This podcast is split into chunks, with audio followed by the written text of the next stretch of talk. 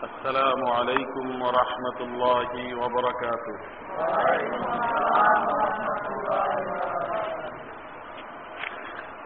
بسم الله الرحمن الرحيم. الحمد لله. الحمد لله نحمده ونستعينه ونستغفره ونؤمن به ونتوكل عليه. ونعوذ بالله من شرور أنفسنا ومن سيئات أعمالنا. من يهده الله فلا مضل له ومن يضلل فلا هادي له. ونشهد أن لا إله إلا الله وحده لا شريك له. ونشهد أن محمدا عبده ورسوله.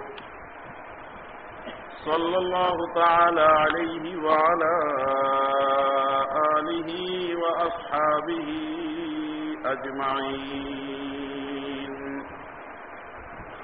أما بعد فأعوذ بالله من الشيطان الرجيم. بسم الله الرحمن الرحيم. يسبح لله ما في السماوات وما في الأرض. له الملك وله الحمد وهو على كل شيء قدير. هو الذي خلقكم فمنكم كافر ومنكم مؤمن. والله بما تعملون بصير. خلق السماوات والأرض بالحق وصوركم فأحسن صوركم وإليه المصير. يعلم ما في السماوات والأرض ويعلم ما تسرون وما تعلنون.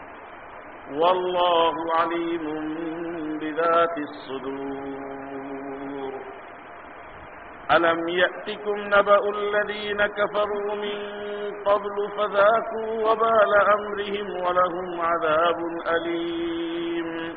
ذلك بأنه كانت تأتيهم رسلهم بالبينات فقالوا أبشر فقالوا أبشر يهدوننا فكفروا وتولوا واستغنى الله والله غني حميد.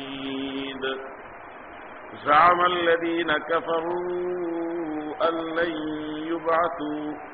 قل بلى وربي لتبعثن ثم لتنبؤن بما عملتم.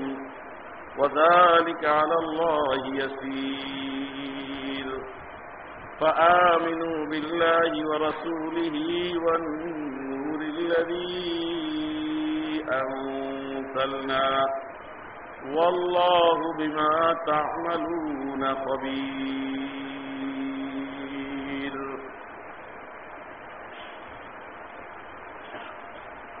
اللهم صل على محمد وعلى آل محمد كما صليت على إبراهيم وعلى آل إبراهيم إنك حميد مجيد. اللهم بارك على محمد وعلى آل محمد كما باركت على إبراهيم وعلى آل إبراهيم. إنك حميد مجيد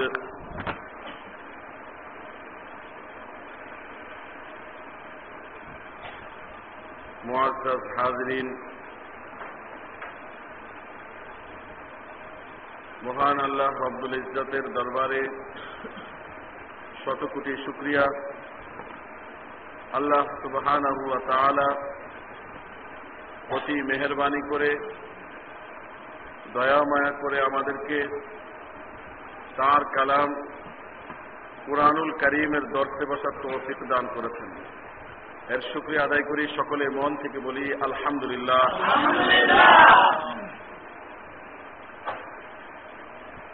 সম্মানিত উপস্থিতি, কোরআনুল করিম আল্লাহর কালাম। আল্লাহ তালার মহত্ব, বড়ত্ব, মর্যাদা, বিশালতা, সীমাহীনতা, যেমনিভাবে সবার উপরে আল্লাহর কালামেরও মহত্ব, বড়ত্ব, বিশালতা, ঠিক সকল কালামের উপরে সেরূপ। আল্লাহর কালাম এটি এমন একটি মহাদৌলত যে এই কালামের সাথে সম্পর্ক স্থাপন করতে পারবে। এটি ওই মানুষকে পৃথিবীতে সবার উপরে সম্মানিত করে দেবে। এই কালামকে, কালামের সাথে সম্পর্ক স্থাপন করে যে জীবন যাপন করবে, তার মৃত্যু শুভ মৃত্যু নসিব হবে। এই কালামের সাথে সম্পর্ক স্থাপন করে যারা কবরে যাবে, আল্লাহ তালা তার কবরটাকে জান্নাতের বাগিচায় পরিণত করে দেবে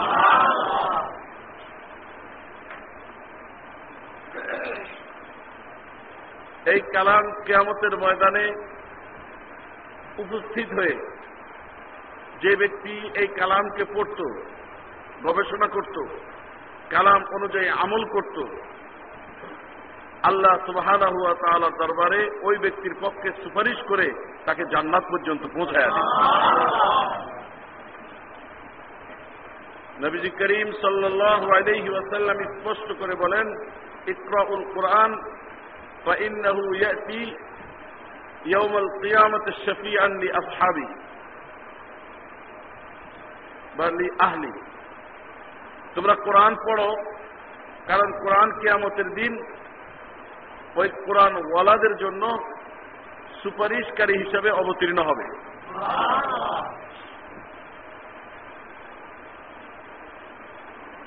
আল কোরআন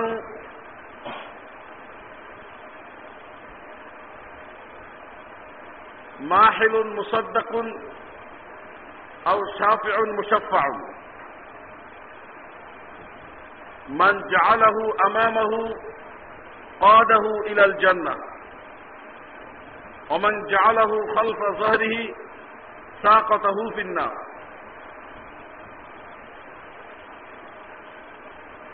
কোরআন এমন বিতর্ককারী, যার বিতর্ককে মেনে নেওয়া হয়েছে, সমর্থন দেওয়া হয়েছে। এমন সুপারিশকারী যার সুপারিশকে গ্রহণ করা হয়েছে। যে ব্যক্তি কোরআনকে তার সামনে রাখবে কোরআন তাকে টেনে জান্নাত পর্যন্ত নিয়ে যাবে। যে কোরআনকে পিছনে রাখবে, কোরআন তাকে জাহান নামে নিক্ষেপ করবে জাহান নামে ধাক্কা দিয়ে ফেলে দিবে। সফল তারাই যারা কোরআনের সংস্পর্শে আসতে পেরেছে, কামিয়াব তারাই যারা কোরআনকে মোহাব্বত করতে পেরেছে যথার্থভাবে, মর্যাদাবান তারাই বুদ্ধিমান তারাই, বিচক্ষণ তারাই। যারা কোরআন পড়েছে, কোরআন পড়াকে সমর্থন করেছে, কোরআনকে গ্রহণ করেছে, কোরআনকে ভিতরে ধারণ করেছে, কোরআনকে আমলের দ্বারা পরিণত করে দেখিয়েছে।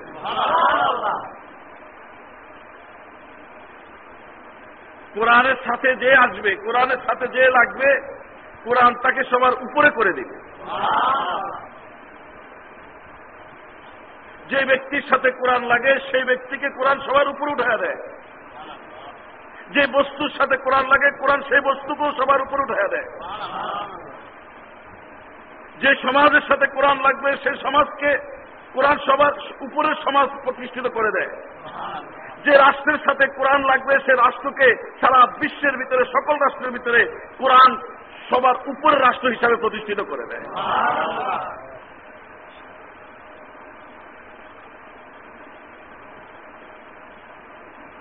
যেই রেহালে রেখে আমরা কোরআন পড়ি, সে রেহালে মানুষ চুমো খায়, মাথার উপর রাখে, রেহালে পাও লাগলে সালাম করে। কেন? এটা একটা কাঠ।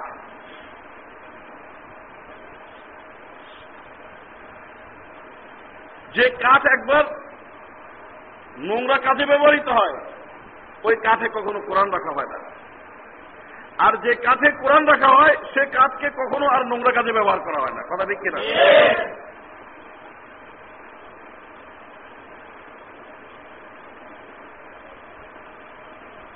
সাধারণ কাঠ যে কোনো কাজেই ব্যবহার করা যায়, কিন্তু কোরআন যদি এক কাঠের উপর একবার রাখা হয়, ওই কাঠ আর যেখানে সেখানে ব্যবহার করা যায় না।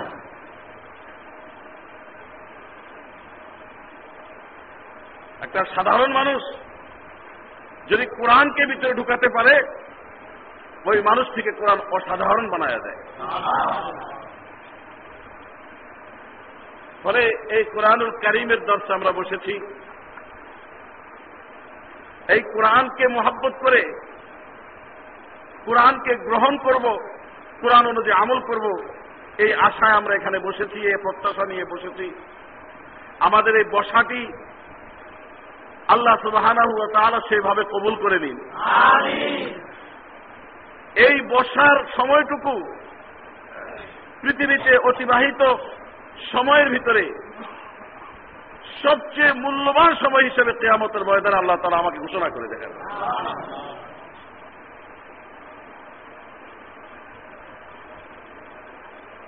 আল্লাহ তুমি আমাদের এই মজলিসকে কবুল করে নাও।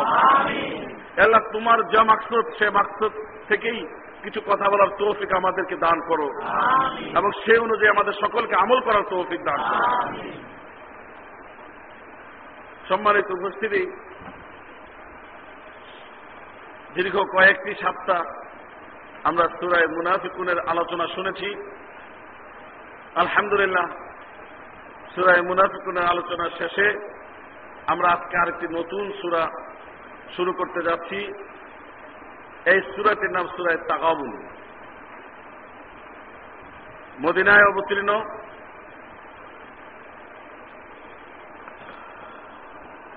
এই সুরার আয়াত সংখ্যা আঠারো।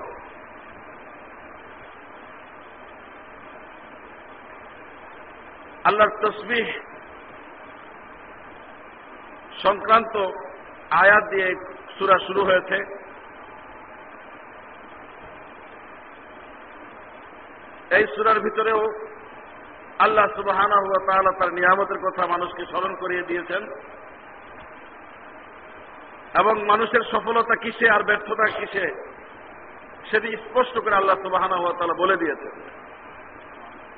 পূর্ববর্তী কাফেরদের অবস্থার কথা স্মরণ করিয়ে আমাদের অবস্থা যাতে তাদের মতো না হয়, সেভাবে সতর্ক করেছেন এবং পাশাপাশি পরিণতির কথাও বলে দিয়েছেন।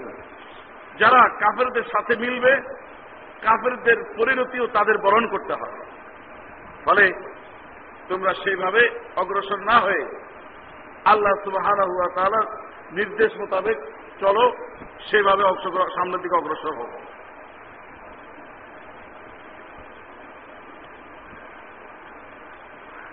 আল্লাহ সুবাহানা হুয়া তালা পুত পবিত্র, যাবতীয় ত্রুটি থেকে যাবতীয় নখ থেকে, যাবতীয় আইব এবং দোষ থেকে আল্লাহ তালা একেবারে পুত পবিত্র। কোন রকমের অপূর্ণতা মহান রব্বুর আলমের ভিতরে নেই। সব দিক থেকে তিনি সর্বতভাবে সম্পূর্ণভাবে পরিপূর্ণ।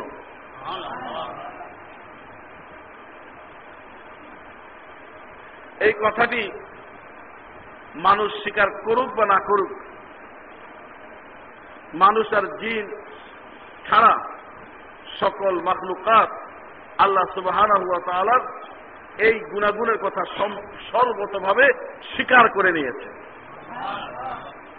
এবং আকাশ আর নবমণ্ডল আর ভূমণ্ডলে যা কিছু আছে, সমস্ত কিছু অহর্নিশ সদা সর্বদা প্রতিটি মুহূর্তে আল্লাহ সুবাহান পবিত্রতার ঘোষণা দিয়ে যাচ্ছে।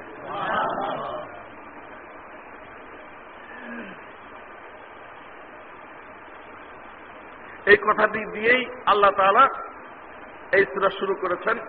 এরপর কিছু বিধানের কথাও বলা হয়েছে। আমরা ক্রমান্বয়ে আস্তে আস্তে সামনের দিকে যাব। প্রথম আয়াতে বলা হচ্ছে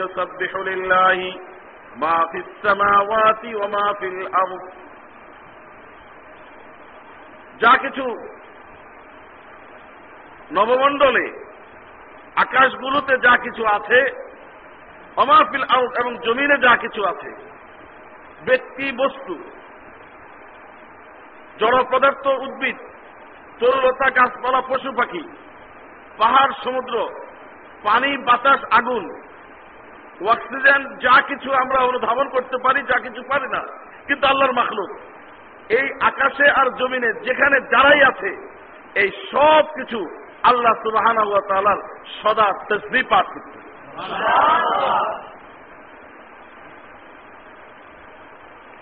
এখন কোন মানুষ যদি আল্লাহ তসবি পাঠ না করে তাহলে আল্লাহ তসবি পাঠকারীর সংখ্যা কি খুব কমে যাবে?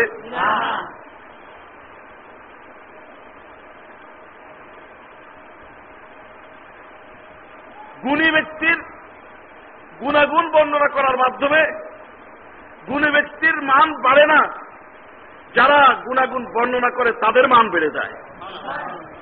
সুন্দর বিষয়কে প্রশংসা করলে, ওই সুন্দর বিষয় সুন্দর তার জায়গা মতনে থাকে, কিন্তু যারা প্রশংসা করল, তারা বুদ্ধিমত্তার পরিচয় দেওয়ার কারণে তারাও সঠিক জিনিস নির্ধারণ করতে সক্ষম, সেই হিসাবে তাদের মানও বেড়ে যায়।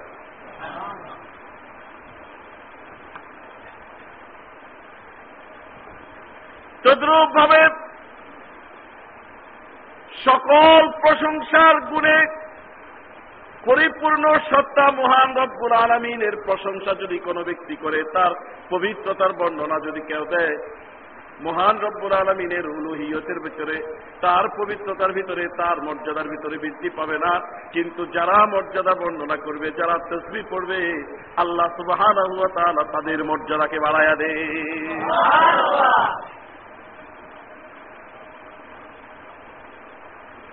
তবে মোকাল্লাফ ব্যতীত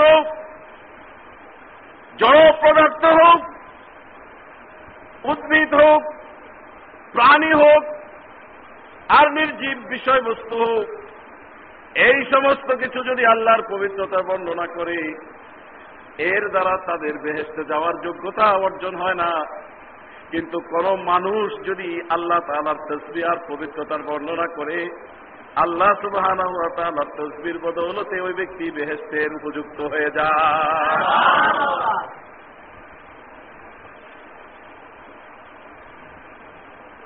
আল্লাহ তসবি পাঠ করা, আল্লাহর প্রশংসা করা, আল্লাহর অহদানীয়তার কথা স্বীকার করা, এটি কত বড় জিনিস? এটি কত বড় দৌলত? নবীজি আকরাম সাল্লাহ আলহি ওসাল্লাম হাদিসে আশ্বাদ করেন লান আকুলা সুবহান আল্লাহ والحمد لله ولا إله إلا الله والله أكبر أحب إلي مما طلعت عليه الشمس একবার সুবহান আল্লাহ আলহামদুলিল্লাহ বলা আমার নিকট এই সূর্য যে বস্তুর উপরে উদিত হয়, এই সকল বস্তুর বিনিময়েও একবার এই কালিমা পাঠ করা আমার কাছে বেশি পছন্দনীয়। সূর্য কিসের উপর উদিত হয়? এই পৃথিবীতে যা কিছু আছে, সমস্ত কিছুর উপরে। যা অনেক কিছু আমরা দেখি অনেক কিছু দেখি না। অনেক কিছু বুঝি, অনেক কিছু বুঝি না। কিন্তু মহামূল্যবান সবকিছু, কথা ঠিক কিনা? আল্লাহ রসুল ওয়াসাল্লাম মূল্য নির্ধারণ করতে গিয়ে সুন্দরভাবে বলেছেন, সূর্য যে বিষয়, যে জিনিসগুলোর উপর উদিত হয়, সেই জিনিসগুলোকে মিলানোর পরে যে মূল্য নির্ধারিত হবে সুবাহান আল্লাহ আলহামদুলিল্লাহ, আল্লাহ আকবর ইল্লাল্লাহ। এই চারটি কালিমার মূল্য আমার কাছে সমস্ত কিছুর চেয়ে অনেক অনেক অনেক বেশি। ভাইরা আমার, জ্ঞানী ব্যক্তির কথার ভিতরে জ্ঞান থাকে হ্যাকমত থাকে, তাৎপর্য থাকে, লাভ থাকে, উপকারিতা থাকে। জ্ঞানের বিচারে আল্লাহ রসুলকে যদি বিচার করতে হয়, নবীজি আকরাম সাল্লাম নিজের সম্বন্ধে বলেছেন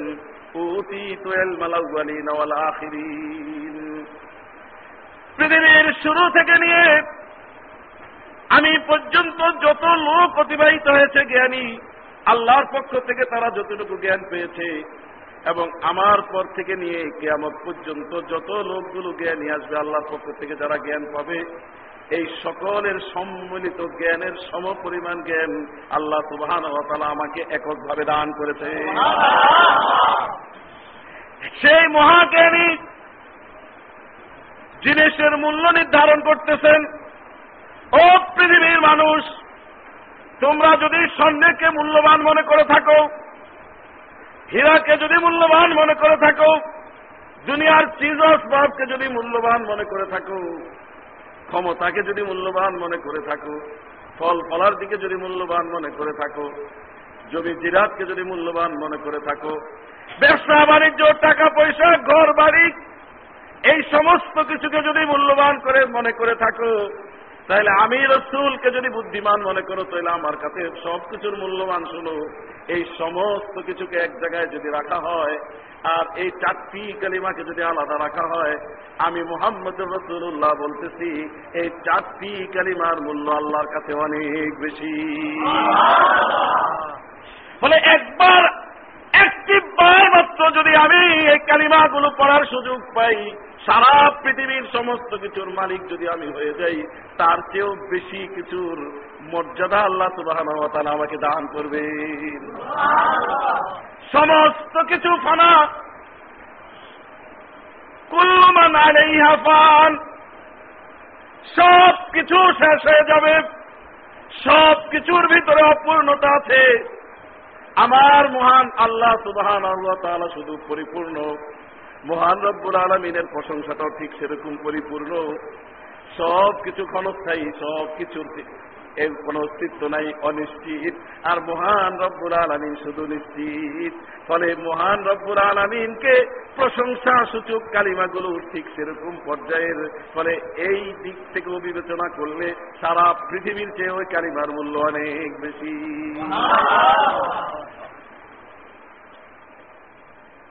লিল্লাহি মা ফিস সামাওয়াতি ওয়া মা ফিল আরদ।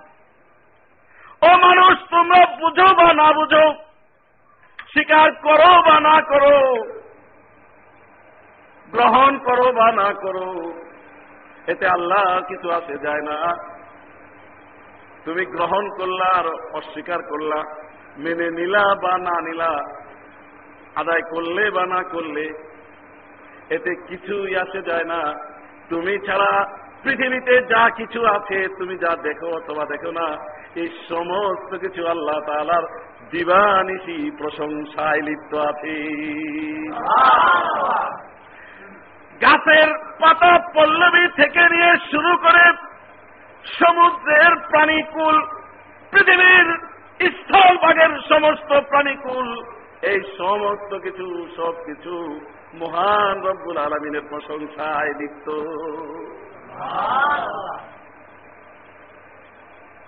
ফলে তুমি যদি এবাদত বন্দিগি করে আল্লাহকে বড় করে দিয়েছ বলে মনে করো ভুল করেছ, আল্লাহ তোমার এবাদতের দিকে ন্যূনতম মুস্তাদ নন। কথা ঠিক ঠিক না? আরে আল্লাহকে বন্ধ করলে তোমার মর্যাদা বৃদ্ধি পায়। আল্লাহর বিধানকে গ্রহণ করলে তোমার নিশ্চয়তা বৃদ্ধি পায়। আল্লাহ সুবাহানা কিছুই নাই সেখানে। পরে আল্লাহ মহাদাতা, সে দাতার নিশ্চিত জিনিসগুলো গ্রহণ করলে তোমার জীবনের ভিতরে স্থিরতা এবং নিশ্চয়তার সৃষ্টি হয়। ফলে আল্লাহর বিরোধিতা করলে কোনো লাভ নাই। আল্লাহকে মান্য করার ভিতরে লাভ। যে যত বেশি আল্লাহর কাছে নিজেকে জলিল খার করতে পারবে আল্লাহর বরত্বের কাছে নিজেকে যে যত বেশি পরিমাণে নিবেদন করতে পারবে, আল্লাহ তালা তাকে ঠিক তত পরিমাণে বলন্দ এবং মর্তবাবান বানাইয়া দিবে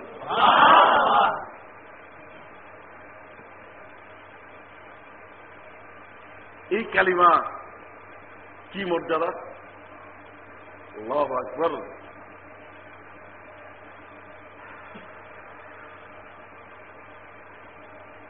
বুখারি শরীফের সর্বশেষ হাদিস আবু হুরাইর রাজি আল্লাহ তালানো থেকে বর্ণিত রসুল আকরাম সাল্লাহ সাল্লাম বলেন কালিমাতান হাবিবাতান ইলার রহমান خفيفتان على اللسان ثقيلتان في الميزان سبحان الله وبحمده سبحان الله العظيم দুটি বাক্য এমন রয়েছে। হাবিবাতান ইলার রহমান। মহিয়ান, দরিয়ান, মহাদয়াময় আল্লাহ সুবাহান আল্লাহ তালার কাছে অতি প্রিয়। মহান আল্লাহর কাছে যেটা প্রিয় হবে, এটি ভারী হওয়াটা স্বাভাবিক। মানুষের জ্ঞানে তা বলে কিন্তু আল্লাহ সুবাহান হুয়া তালা এটাকে ভারী না বানিয়ে বলতেছেন, খফিফাতানে আলাল লিসান কিন্তু জবান দ্বারা উচ্চারণ করা অতি সহজ। জবানের উপর অতি হালকা, কোন রকমের কষ্ট হয় না, উচ্চারণ করতেও কষ্ট হয় না, মুখস্থ করতেও কষ্ট হয় না, পাঠ করতেও কষ্ট হয় না সহজে মুখ থেকে বের হয়। এবং এর ভিতরে মোর এক স্বাদ আছে, মজা আছে যত বেশি পড়া যায়, তত আরও পড়ার জন্য মন আনচান হয়ে ওঠে। তাহলে যখন বলা যখন হালকা, তাহলে তার প্রভাবও কি হালকা? তার ওজনও কি হালকা? কিন্তু আল্লাহ রসুল বলেন, না আরে না বলতে উচ্চারণ করতে সহজ হলো ও বন্ধু, ও ভাই, কাল কিয়ামতের ময়দানে যখন মিজানের পাল্লা, মিজান পাল্লা যখন স্থির করা হবে, নেকি আর বদি যখন মাপা হবে, ওই কালিমাগুলো নেকির পাল্লায় উঠানোর সাথে সাথে নেকির পাল্লা অনেক ভারী হয়ে ঝুলে যাবে। কালিমাতান হাবিবাতান ইলার রহমান। খফিফাতান আলাল লিসান, সকিলতান ফিল মিজান। দুটি বাক্য এমন, আল্লাহর কাছে অতি প্রিয়। জবানে উচ্চারণ করা অতি সহজ হালকা, আর মিজানের উপরও অনেক ওজনদার কালিমা দুটি হল সুবহান আল্লাহ অবিহামদিহি সুবহান আল্লাহ অবিহামদিহি সুবহান আল্লাহ আজিম সুবহান আল্লাহ অবিহামদিহি সুবহান আল্লাহ আজিম অতি প্রিয় আল্লাহর কাছে এবং মিজানে খুব ওজনদার অন্য হাদিসে আল্লাহ রসুল বলেন من قال في اليوم سبحان الله وبحمده مئة مرة غفرت خطاياه وإن كان مثل زبد البحر দিনের মধ্যে যদি কোনো ব্যক্তি সুবাহান আল্লাহ বিহামদিহি এতটুকু কালিমা একশত বার পড়ে, এই একশত বার কালিমা এটা এত দামি আল্লাহর কাছে একশতবার কালিমাটা উচ্চারণ করার সাথে সাথে তার জীবনের সকল গুণা ধুয়ে মুছে আল্লাহ তালা মাফ করে দিবে।